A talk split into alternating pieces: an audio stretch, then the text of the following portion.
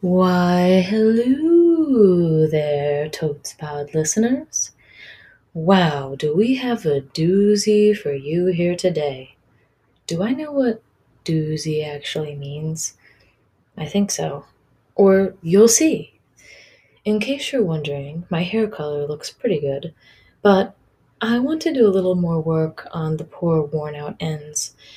They need a little extra special something to give me the look that I desire. I have to get it so I love it a lot. So much love to you. Now, let's dive in.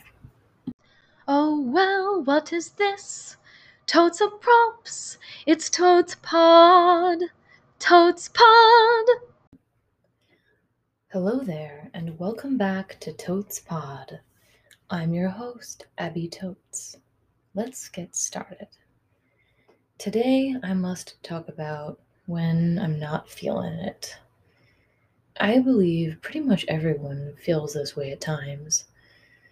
I am feeling into some things, like getting back into singing, but I'm struggling to motivate myself in several other areas.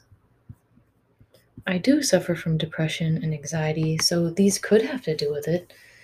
I also tend to get burned out, and I think there are parts of me still feeling burnout, even from high school and college, not to mention grad school and the years that followed. Obviously, the pandemic we've been living through has created a type of burnout I cannot compare to the previous kinds, but yet it continues to have a hold on me, though life has improved immensely for me since some of the more bleak times. Motivation can be a mysterious thing. I am often motivated to do so many different things, and I struggle to figure out how to best allocate my time. I am excellent at organizing and planning, but still, my desires, passions, and dreams can become clouded and not be as focused as I'd like them to be. Lately, my motivation to bake, for example. Well, I've promised my vegan chocolate chip cookies to a very dear friend, but I'm struggling so much to get myself to make them. I do not know how to carve out the time and also plan to make sure that she gets them when they are as fresh as they can be. This all seems so incredibly hard for me. Also, the act of baking is one I love so very much, but I'm having so much trouble feeling motivated or excited about it. I even love cookies, and I'd get to eat some, but I have such little drive working on this podcast. Last week, I was going through some major transformations, emotional breakthroughs, and painful evolutions. And I was unable to get myself to even write very much for the podcast. I allowed myself a break from recording and posting a new episode since it was the 4th of July week. Tonight, as I talk to you, it's late Wednesday of the following week. Late Wednesday nights is when I write more episodes and record at least one so that I can post it that night. And then it will be ready for listeners on Thursday during the day. I did some work for my job tonight and then I had to color my hair. I love to color my hair, but I even felt pretty uninterested in that. Now that the color is processing, I decided I have no choice but to write this. So I'm writing. But I don't know that I'm feeling it. I often do things when I do not feel motivated, hoping something will change within me. Sometimes it does, sometimes it doesn't, but I persist as much as I can. After I wash out the hair color, I hope to record this for you. We'll see if it looks good. Now you know that I did record it because I'm talking to you now. I have certain tasks to do at my job that I have zero motivation to do. I mean, zero. I block out time on my calendar to do them, then I somehow just do tons of other things I need to get done, like making more emails. I am an email marketer. Or organizing the email send calendar, or reading more work emails and replying to them. I can always find a way to avoid something I struggle with. I am an extremely productive person and an exceptional procrastinator. Most of my life, I decided procrastination was my best motivator. I would procrastinate as long as I could when I knew there was barely enough time left, especially with essays and studying, cleaning, all kinds of tasks. Then I would be able to complete the tasks at warp speed and generally still be quite successful.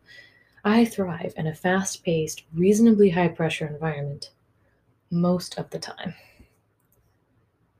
Sometimes this kind of environment destroys me, and I have breakdowns, crying a lot, but still trying my hardest to be impressive. To who? Myself, of course. Anyway, I think a lot of my motivation and feeling not into a lot of stuff comes from pandemic experiences. Being at the high level of stress and feeling fearful for a long time can have lasting effects on the mind and the body. Of course, my emotional systems, etc., are pretty messed up, but we are all trying our best. I know we are. So, this is a pretty big rambler of an episode, but I wanted to share with you my fave faux commercial I've made.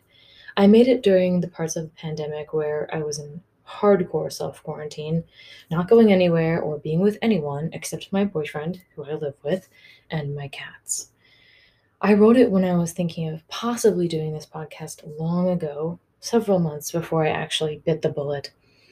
It's pretty delightful, and I do hope that you will love it, and maybe get the fun tunes stuck in your head here and there. Glitter nail polish. Glitter, oh glitzy glitter, you're what I need. Glitter, you're just the thing indeed. Glitter nail polish. Are your nails jank?